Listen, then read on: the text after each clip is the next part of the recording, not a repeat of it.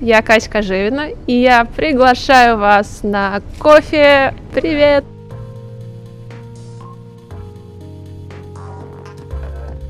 Ну, когда ты оказываешься за много километров от дома, ты можешь стать, можешь быть кем угодно, но это шанс стать самим собой. Чтобы понять Россию, можно почитать просто материалы, летописи работников а, скорой помощи, которые выезжают к людям там, с 31 по 1 января. Я как, через книгу пытаюсь выражать свою любовь к людям, которые меня окружают, любовь к тем, кто будет это читать.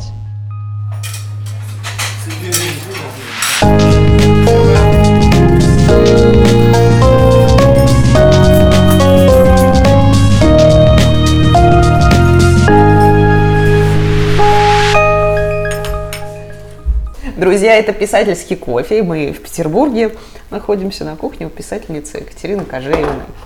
Я прочитала Катин роман «Лучшие люди города». Вот он как-то вышел в конце, в конце 2021 года, да, угу. и не, не попал на многие ярмарки. Вот мы сегодня пытаемся восстановить эту справедливость и, и что, чтобы, чтобы об этом романе да, говорили, потому что, мне кажется, этот текст достоин того, чтобы о нем говорили. А еще мы выросли в одном же и том же городе Омске, да, и, в общем, много, много общих воспоминаний, в которые мы, ну, постараемся не погружаться, но, но мне кажется, это неизбежно. Слушай, ну вот э, как, как ты вообще пришла к тому, чтобы написать книжку? Вот шла ты от, от обратного, да, что была история, захотелось ее написать. Ты собирала материал, Э, в, для социологических, можно сказать, исследований, да, который, э, который оказалось невозможно опубликовать, и фактура, правильно, фактура стала основой для этого романа. Да, все так. То есть на самом деле, наверное, у меня проблем именно с написанием книги у меня не было. То есть у меня все мои сложности и проблемы начались после того, как я поставила точку вот, то есть то, что касается написания самой книжки, то да, мне хотелось пробовать разные языки, хотелось экспериментировать, да, и в общем делать что-то на стыке разных дисциплин. И, в общем, я на самом деле, да, наверное, страдаю таким комплексом дилетанта. То есть я уже много, много что где попробовала. То есть я пробовала не только книги, я пробовала там, снимали какие-то документальные видеосюжеты, вот мы делали там, работали с фотографами, то есть какие-то такие исследовательские фотовыставки. В общем-то, попытки у меня были, были разные. В общем, ты тот человек, который исследует регионы. Да, я тот человек, который, да, наверное, исследует э, регионы. Регион такое ну, такое не очень определенное слово, потому что, ну, так, так же, как там Запад ну, или да, Восток, вот что да, такое когда регион? мы говорим регионы, Нет, на самом деле это... Да, да, у меня в дипломе написано специалист региона вет. Вот, поэтому ты мне сейчас расскажешь, что такое регион. Я на этот вопрос ответить не могу. А я не знаю. Как раз потому, что, ну, понятно, что там, не знаю, город Санкт-Петербург или город Екатеринбург, это совсем не то, что там да, поселок Ташантал, а, Алтайский край. Ну, я, я, я понимаю, когда вот мы в Москве сидели, там, в новостных редакциях, для нас регионы, это было, ну, условно говоря, все, что за МКАДом или там чуть дальше. Да, то есть одна какая-то серая масса там людей, которые похожи друг на друга и как-то не очень здорово живут. Вот, наверное, это как раз ну, отчасти так, такая моя внутренняя миссия, да, бороться с, с этим стереотипом, что замкадом это вот такая какая-то черная дыра, и все, что там происходит, либо это катастрофы, либо какие-то там гигантские урожаи брюквы, там, ну, все, что нам показывают часто на федеральных каналах, там какие-нибудь там соревнования по надоям или, да, по скоростной копке могил, например. Ну, где, а мечи победили. Где мечи победили. Наши могут, мы это помним. Да, слушай, а мечи могут много. И вообще, а мечи... А, может быть, ты помнишь, есть такой... Канал э, Breaking Mad, э, Да. да, где, в общем, публикуются за- заголовки э, разных Да, как раз-таки да, региональных изданий. И вот там Амичи, в общем, как бы в топе. То есть с ними соревнуются только, по-моему, саратовчане, правильно? Да, Или саратовцы, да, не да. знаю, как правильно назвать. Саратовчане, простите нас. простите Простите нас, амчан, да. пожалуйста. да. А, Да, то есть, в общем-то, только жители Саратова могут там посоревноваться с жителями Это есть Омска. еще такое СМИ «Русская смерть». Но это я сейчас в сторону уйду, э, да. Э, ну, то есть, ну, например, э, в Европе, ну, ну, во Франции у, меня был пример хорошей, позитивной новостной журналистики. А, Вот, есть та- такое информационное агентство Spark News, которое придумали во Франции. Они собирают как раз позитивные новости со всего мира, где ну, кто-то там решил проблему, которую никто не мог решить годами. И вот это новости. Вроде как, ну, это инфоповод. Вот у нас ощущение, что русская смерть куда более успешно стала. Эм, Ну, это, в принципе, понятно. Страшные новости, они всегда более притягивают катаклизмы, скандалы, интриги. Увы, новостное поле так работает. Ну да, то есть я помню, что то чтобы, чтобы понять Россию, там можно почитать просто какие-то там материалы, летописи работников э, скорой помощи, которые выезжают к людям там, с О, 31 по 1 января. И вот О, все, да. что происходит там ам, в этот день, да, в общем, довольно драматично описывает нашу страну. Зачем нормальному работающему человеку в наши дни писать какую-то книжку? Ну, конечно. Тебе родители такое не говорят? Ну, наверное, здесь, да, проблема в моих родителях, потому что мои родители тоже всю жизнь пытаются что-то писать. Ну, не то, что пытаются, у них получается. Они там защитили на двоих какое-то количество диссертаций. То есть у вас это семейное. Да, и мой папа, да, он всерьез тоже думал о том, чтобы писать что-то художественное. Я думаю, что у него бы получилось, особенно если бы он писал какие-то, знаете, хорроры, там что-то в этом духе, потому что все мое детство он просто приходил ко мне в мою комнату, да, можно выложить. Приходил ко мне в мою комнату, садился у кровати и рассказывал мне какие-то, просто выдумывал на ходу какие-то страшные истории там про женщин, которые живут в часах, там каких-то там какие-то подземелья, там, да, какие-то катакомбы. страшилки. Да, именно такие страшилки, да. И на меня это, конечно, произвело неизгладимое впечатление. Сейчас это называется Вот. городское фэнтези. А фэнтези, да. Востребованный жанр, надо сказать. Как-то отчасти, наверное, это на меня повлияло, потому что я потом очень много вот, ну, с этой темой работала, наверное, как исследователь, там, с темой, там, смерти, там, вот, э, ну, такое, немного готики даже, там. Всю жизнь, вот сколько себя помню, да, книжки были какой-то, ну, то есть у нас особенно ничего не было, но книжки были всегда какой-то, наверное, са- самой большой ценностью, которые береглись, там папа их выставлял там по цвету обложек, по высоте обложек, там как-то какие-то книжки мне вообще нельзя было трогать, вот, и там даже была ну, там были какие-то фолианты, то там издания, там начало... А, я помню, мне нельзя было брать еще, у нас был такой... а, ну, понятно, почему нельзя, еще у нас был огромный такой альбом ам, картин Босха. Вот. Ну и понятно вообще, наверное, почему там пятилетнему ребенку там не стоит лазить в эту книжку, хотя я бы там разрешила своим, детям там да, ну там какого-то возраста уже как бы давали мне этого, значит, э, боска, и можно было там листать, изучать, значит, все эти замечательные картины. Вот, поэтому, ну, как-то был вот такой у меня в семье культ книги, и было сложно потом ему как-то противиться, наверное. Хотя 33, 32 года у меня, в общем, это даже, наверное, получалось.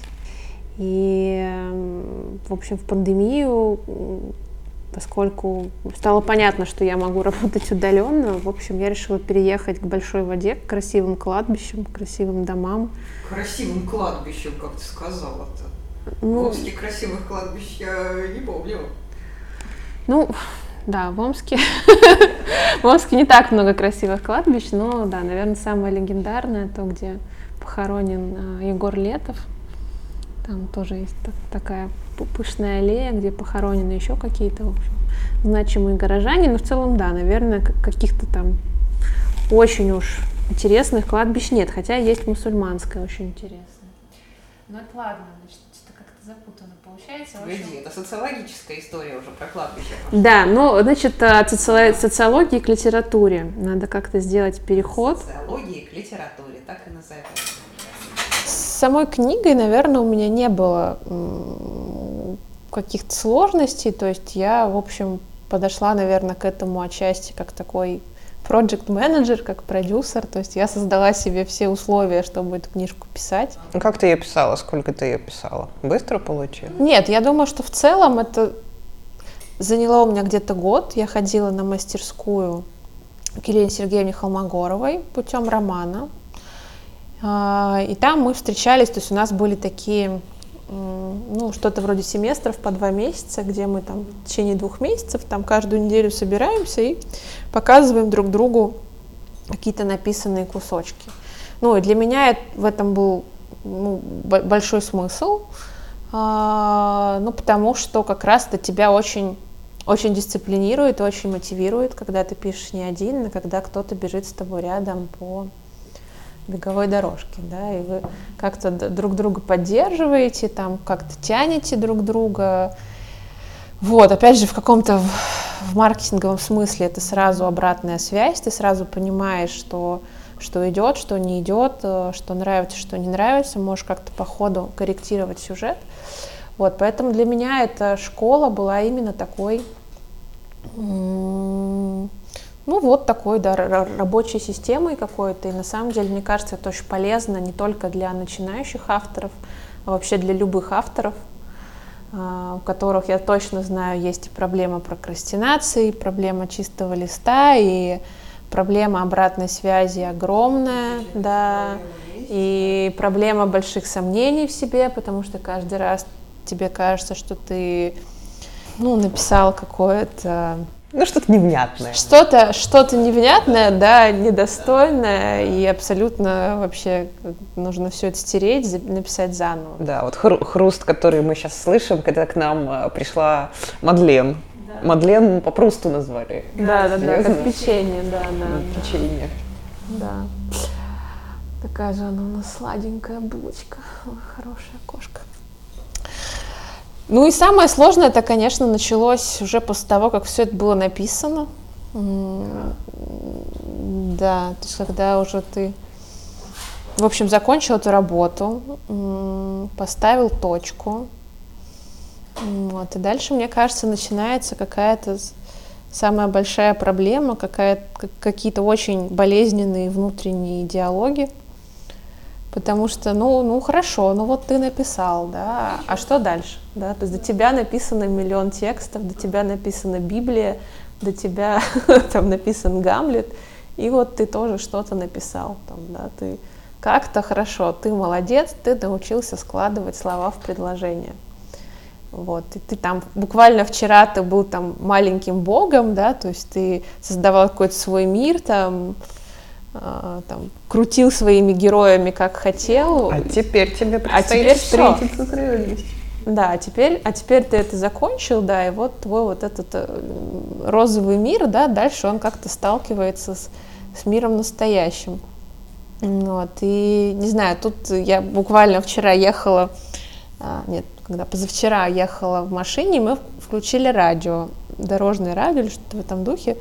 Вот, и я услышала песню Николая Носкова, и там есть один куплет, я по-другому ее услышала, то есть не так, как я это слушала там в детстве, там, когда родители включали телевизор, и там есть один куплет такой, который меня задел в каком-то смысле, там есть такие слова.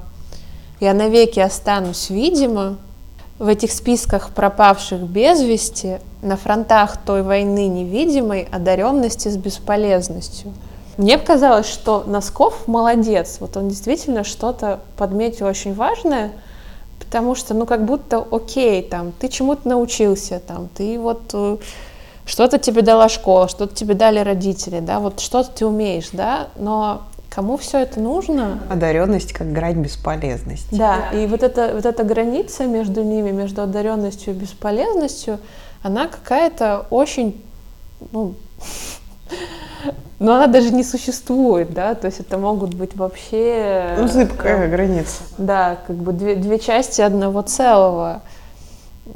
Что с этим делать, непонятно. И у меня, да, у меня после того, как я написала, у меня даже возник какой-то страх такой, да, потому что, ну, ты привязался к своей книжке, и ты переживаешь за то, какая у нее дальше будет судьба. Слушай, ну, многие случае. авторы говорят, что книжки, они как дети вот ты это все рождаешь в мир, и они потом живут своей жизнью, своей а жизнью. тебе надо и это ты, учиться да, принимать. И ты очень переживаешь, какая, какая дальше у них будет жизнь, и можешь ли ты сделать их жизнь там благополучной, там, или они там встретят хулигана за углом, ну, то есть что, что будет дальше с твоей, с твоей книгой, с тобой? Может ли автор сделать жизнь книжки благополучной? Разве можно тут отстрах... подстраховаться от чего? Ох, не знаю, то есть, наверное, наверное, что-то что можно сделать, наверное, там, да, можно действительно там понять, а, кому она может быть нужна. Вот понять, кто твой читатель вот в каком-то таком да, социологическом смысле и попытаться его найти, попытаться до него как-то дотянуться. Ну, кстати, это классная история там про женскую судьбу, и про выбор, и про осознанность, и про путь к мечте, ну, про регионы, опять же. Ну, мне вот лично интересно все, что происходит вот, вот там, вот в настоящей России. И я много ездила там по командировкам с журналистами, там как-то сама, что-то еще. Меня очень радует всегда, когда появляется такая литература, которая ну, описывает вот жизнь где-то еще. Я ничего не знаю про Сахалин. То есть почти ничего не знала вообще до прочтения книжки, а теперь, а теперь, ну, я знаю, что ну, бывают корейские да, похороны, да. А что браконьерские вот эти все истории. А, что ну, местные нравы, да, что... Ну, мне кажется, слушай, все равно очень сложно все это предугадать, очень сложно все это спланировать. То есть вроде бы ты как все придумал, все спланировал, а потом раз и происходит какое-то событие. А потом происходит катастрофа. Да, и которая, которая все меняет, и все, что ты делал, становится там неважным, незначимым.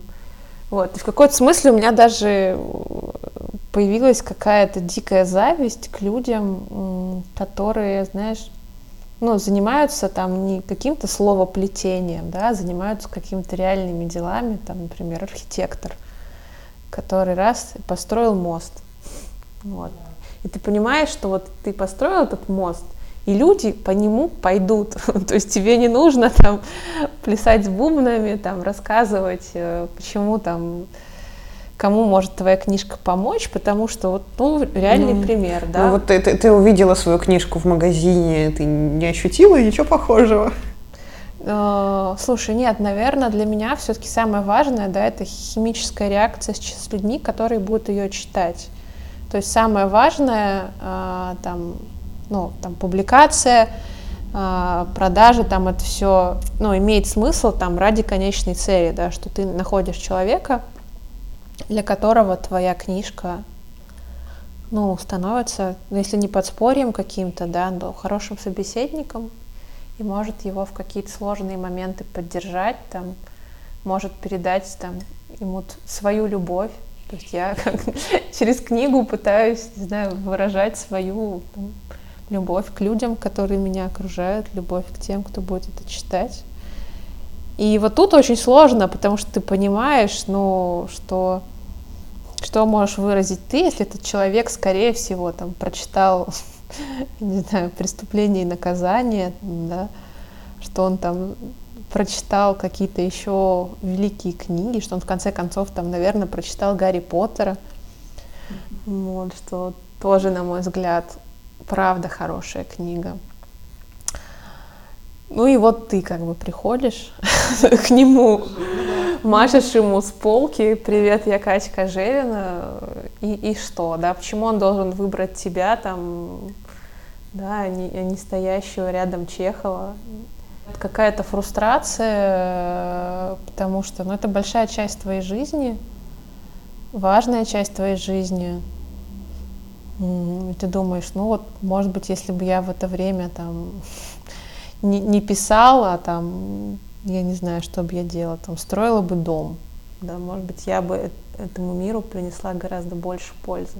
А комментарии на, а, на сайтах, там, ты это читаешь? Потому что я вот зашла, честно, вчера на Озоне почитала, там вообще хорошие комментарии. На книжку там пишут полезная, интересная, да, приятно оформлена, удобный шрифт. А, да, с комментариями здесь есть такая тоже очень двойная штука. С одной стороны, это, конечно, меня очень окрыляет, дает очень много мотивации, особенно когда люди как-то вообще по-другому эту книгу прочитывают и видят в ней какие-то свои собственные смыслы. Вот, недавно, да, я прочитала отзыв в Инстаграме э, блогера, который зовут Юлия. Значит, она написала там такую интересную фразу, до которой я сама не додумалась и вообще как-то так не интерпретировала свою книжку. Она написала, что ну, когда ты оказываешься за много километров от дома, ты можешь стать, можешь быть кем угодно, но это шанс стать самим собой. Да. да. Ну, и для меня эта фраза на самом деле была какой-то там, ну, безумно ценной, что она это увидела так, и ну, теперь для меня это тоже способ относиться ну, да. к своей книге. Тебе его подсказали. Мне его подсказали, да, и то, то, что он возник, да, для меня это большая радость, большая ценность. Но с другой стороны, ты становишься очень беззащитным. Ну, то есть ты как бы снял с себя кожу, вышел там на мороз, и тебе могут как хорошего наговорить, так и там могут прийти люди, которые там тебя совсем не знают, но у них уже есть повод сказать о тебе свое мнение, и это мнение там совершенно не обязательно там поддерживающее, доброжелательное, да. И это ранит, ну то есть наверное, у меня еще как бы не, не вырос панцирь, да, который бы меня защищал. Но вот с этой книжкой как получилось? На самом деле она мне очень много дала, даже не в смысле каких-то не только каких-то отзывов незнакомых людей, она стала такой ниточкой для меня с людьми, с которыми очень давно не общались. И вот вышла моя книга, это стало поводом написать мне или сказать, о, Катя, там, классно, там, я купил твою книгу, и там прочитал, и что-то показалось там родным и знакомым. А, то есть люди, с которыми я там 15 лет не общалась, да, вот там с момента, как я уехала из Омска, например, и мне писали, я в Омске работала с детьми, там преподавала в разных там летних школах, и вот мне пишут там мои дети, которые, с, которых, с которыми я там занималась, там, да, какими-то социальными науками очень-очень-очень давно. Они такие, а для них я там по-прежнему Екатерина Владимировна, хотя у нас там 4-5 лет разницы, то есть им там 29, а мне 34. И, там, а, а для них я Екатерина Владимировна, и вот для, для них это повод там написать, что вот на вы, там, вот, там ты чё, Ксюша, ну как, какое вы там, ты чё вообще там. Поэтому это, это конечно, о, о, очень круто, что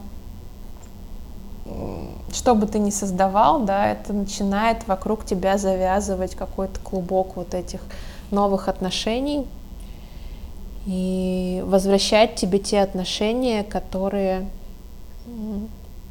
которые ну, либо были утрачены, либо просто погасли.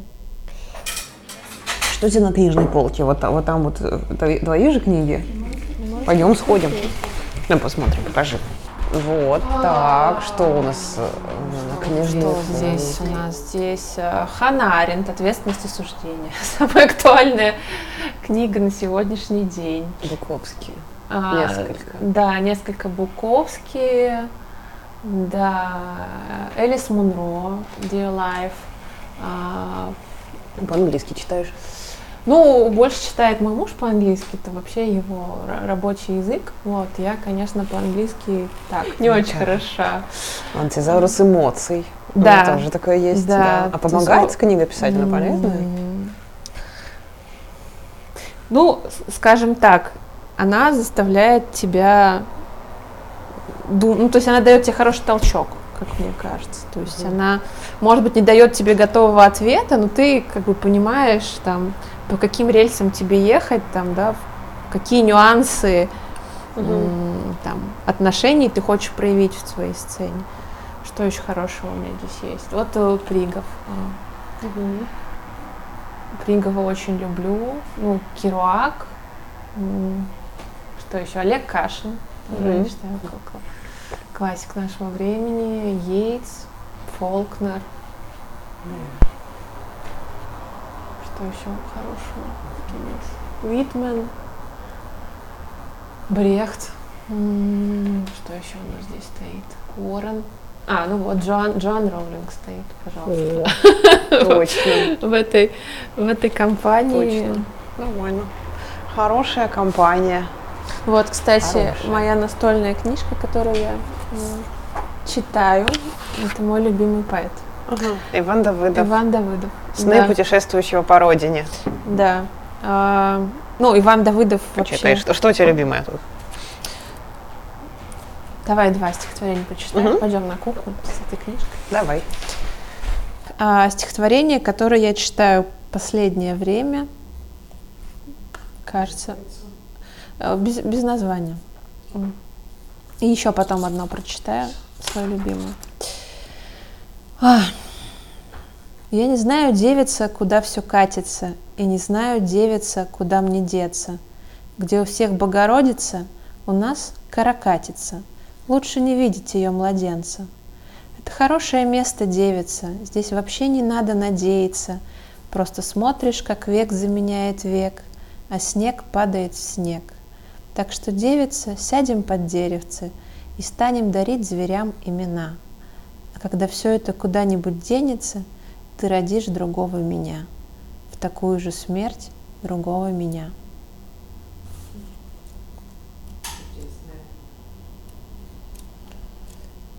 Так, сейчас еще давай что-нибудь прочитаем. Давай хит, который, который его просят читать на всех, на всех чтениях. Господь говорит Гагарину. Здесь непонятно, вернешься или каюк.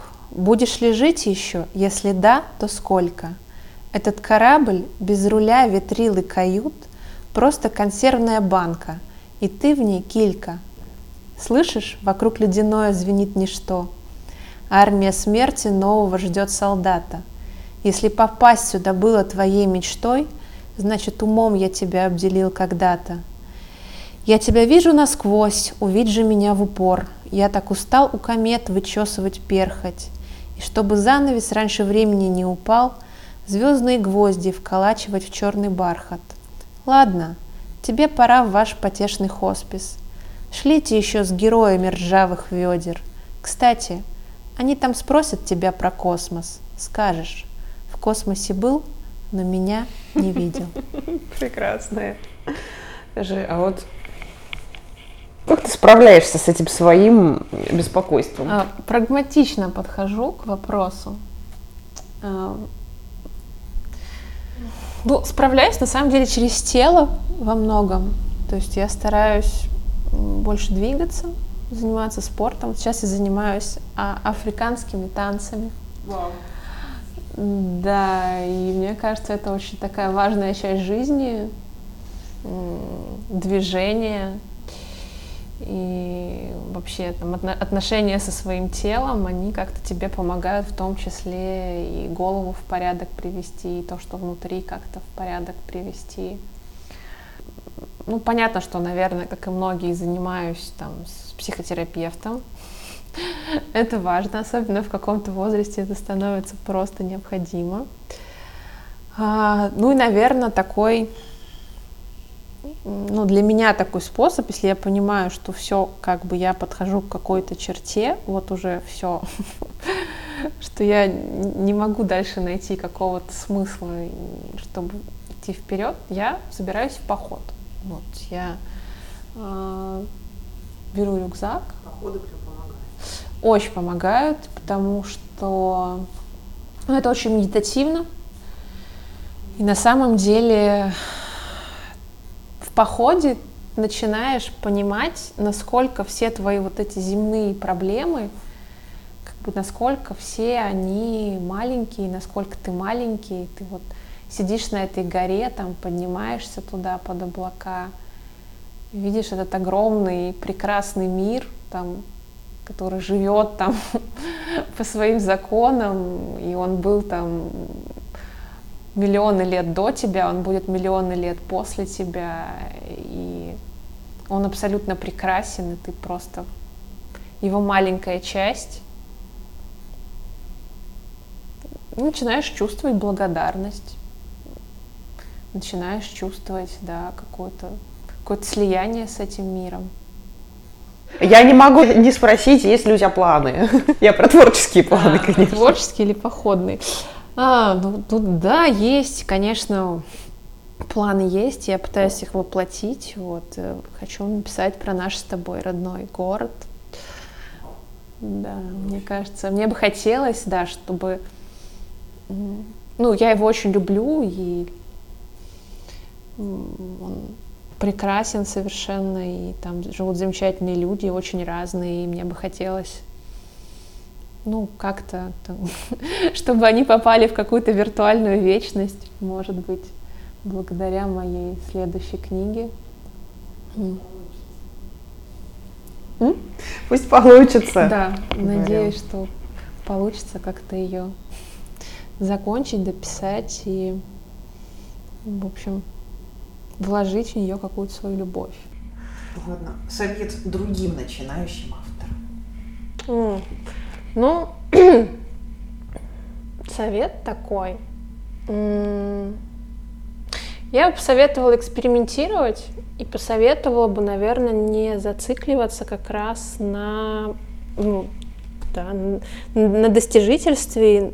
И, ну, мне кажется, я так думала про себя, что вот особенно если там меня не возьмут ни в какое издательство никогда, ну, что делать? Значит, буду сама издаваться. Значит, я придумаю какую-то форму, которая позволит мне найти своего читателя. То есть я просто, наверное, наверное, главный совет понять, для чего вы пишете. Вот. Если вы пишете для читателя, если вы пишете, чтобы вашу историю кто-то услышал, для этого есть огромное количество способов. Для этого, ну там, не нужно иметь много денег, для этого не нужно там 10 раз стучаться в двери, которые вас не пускают, а на 11 случайно так и быть вас запустят, как бы вы тратите на это время.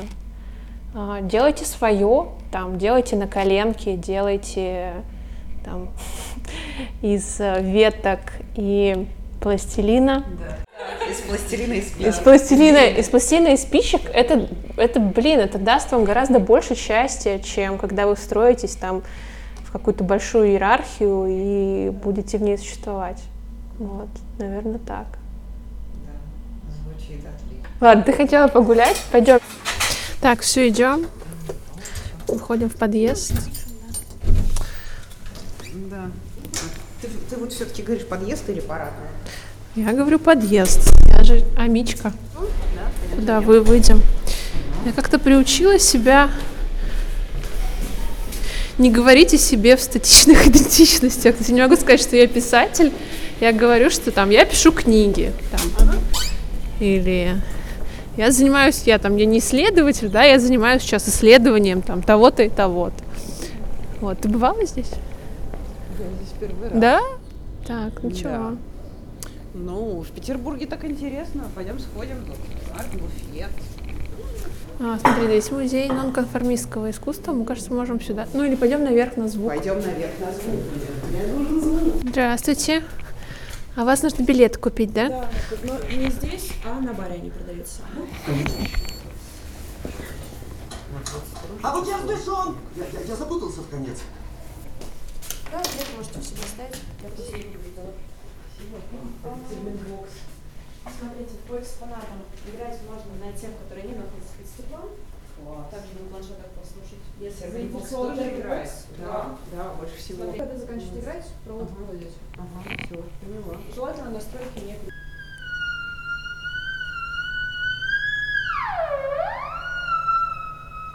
От громкости вверх-вниз. Это у вас э, левая рука.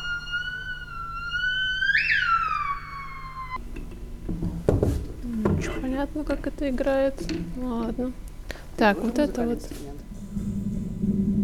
О, вот это прям классно. Это пру- пружина от кровати. Или в Слышь, поезде, знаешь, вот- такие пружины полки держат. Ну нет, они покороче. О, сейчас будет поезд. Да, кайф вообще.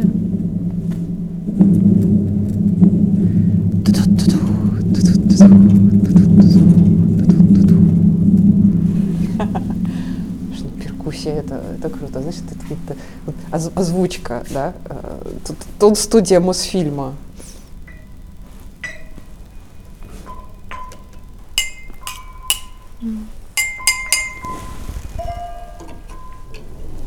Как звучит Сахалин? Во-первых, шумит море. Ну, не везде, конечно. А во-вторых, а, там есть такие вороны эндемические, Ого. которые водятся только на Сахалине и вообще там на Дальнем Востоке, Юго-Западной Азии, и они кричат, как дети. И это жутко. То есть ты можешь там спуститься с, с трапа самолета, там чуть-чуть пройти и слышать этих ворон. Ну, ты сама сколько там прожила? Не, ну слушай, я там про- прожила-то недолго, то есть мы там жили, там у нас была экспедиция, может, там недели две, так. Потом мы очень много еще работали с архивами, с, с музеями, с отдельными героями, с которыми мы там не, не договорили, еще отдельно с ними связывались. Я очень хотела туда вернуться и, конечно, по- по- подольше там побыть и для книги, и для, ну, там, еще одного такого личного проекта.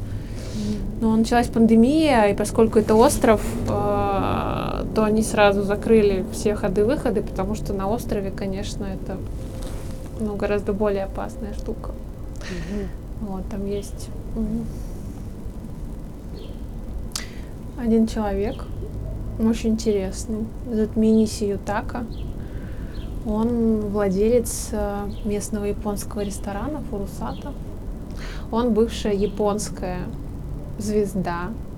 У него какая-то была песня, которая вышла там какие-то хит-парады в Японии, вот. Но один раз он попал в Советский Союз, влюбился и вот переехал. И он живет на Сахалине. Да, и он переехал на Сахалин, развелся с женой, там оставил ей какой-то пентхаус там, вот. И приехал совершенно там в, в нищий Южно-Сахалинск, там бандитский, там, в общем, погрузился во всю эту жизнь.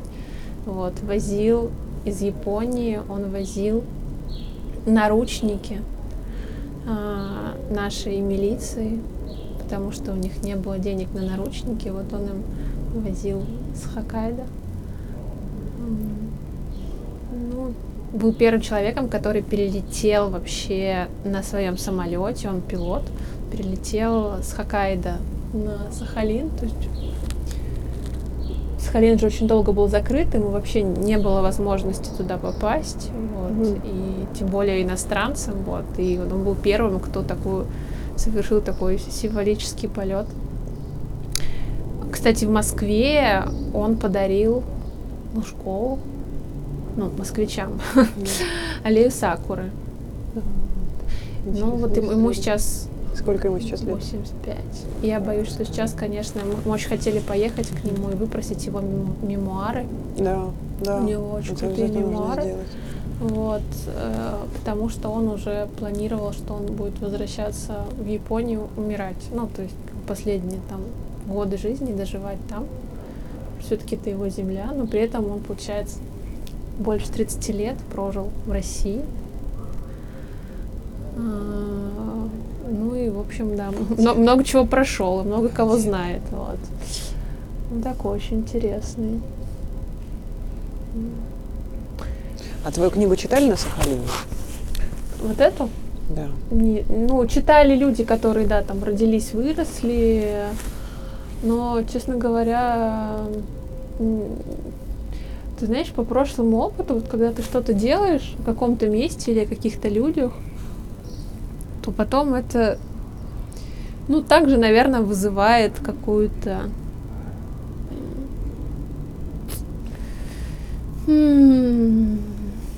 ну, не, не то чтобы ревность, да, ну, такое не, не, не совсем приятие, потому что, ну, вот что вот ты вот тут приехала, Ну, что ты реакция тут... отторжения. Да, что ты тут про нас написала, ты ничего про нас не понимаешь. Да, Зачем ты это делаешь? Вот, именно, писать? да, именно поэтому, наверное, я писала именно глазами человека, который тоже приехал. То есть не, Да, если да, бы я да. там жила, если бы я там родилась, выросла, вот сейчас я буду писать про Омск, там у меня, наверное, чуть более включенная позиция, вот, а здесь нет. В общем, И- следующий твой роман будет про Омск.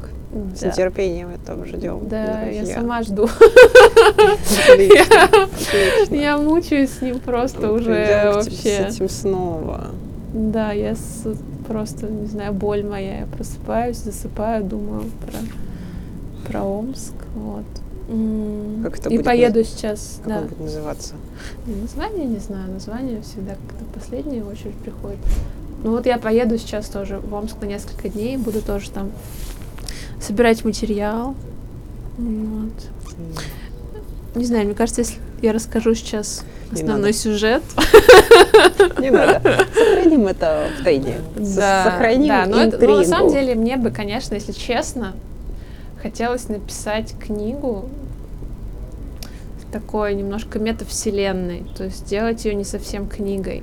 Я не уверена, что это получится, но поскольку я сейчас заявляю об этом публично, Ну, фактически, да.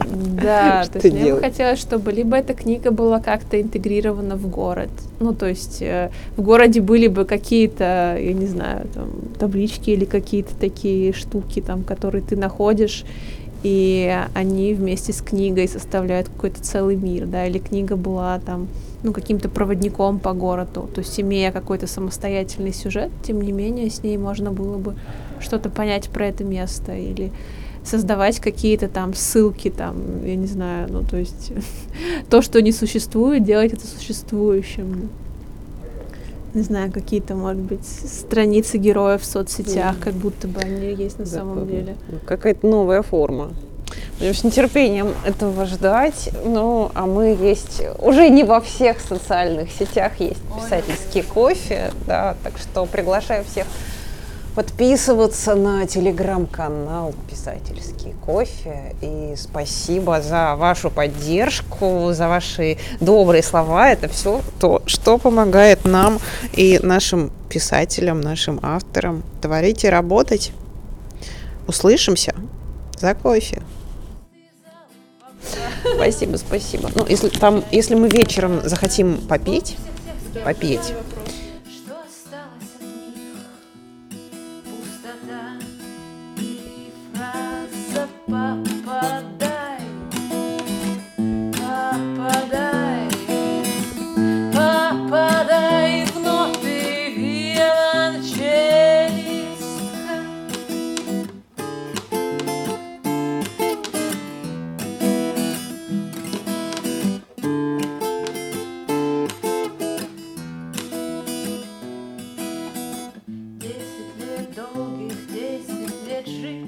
Большим футляром в обнимку, Господи, что их на тебя нет?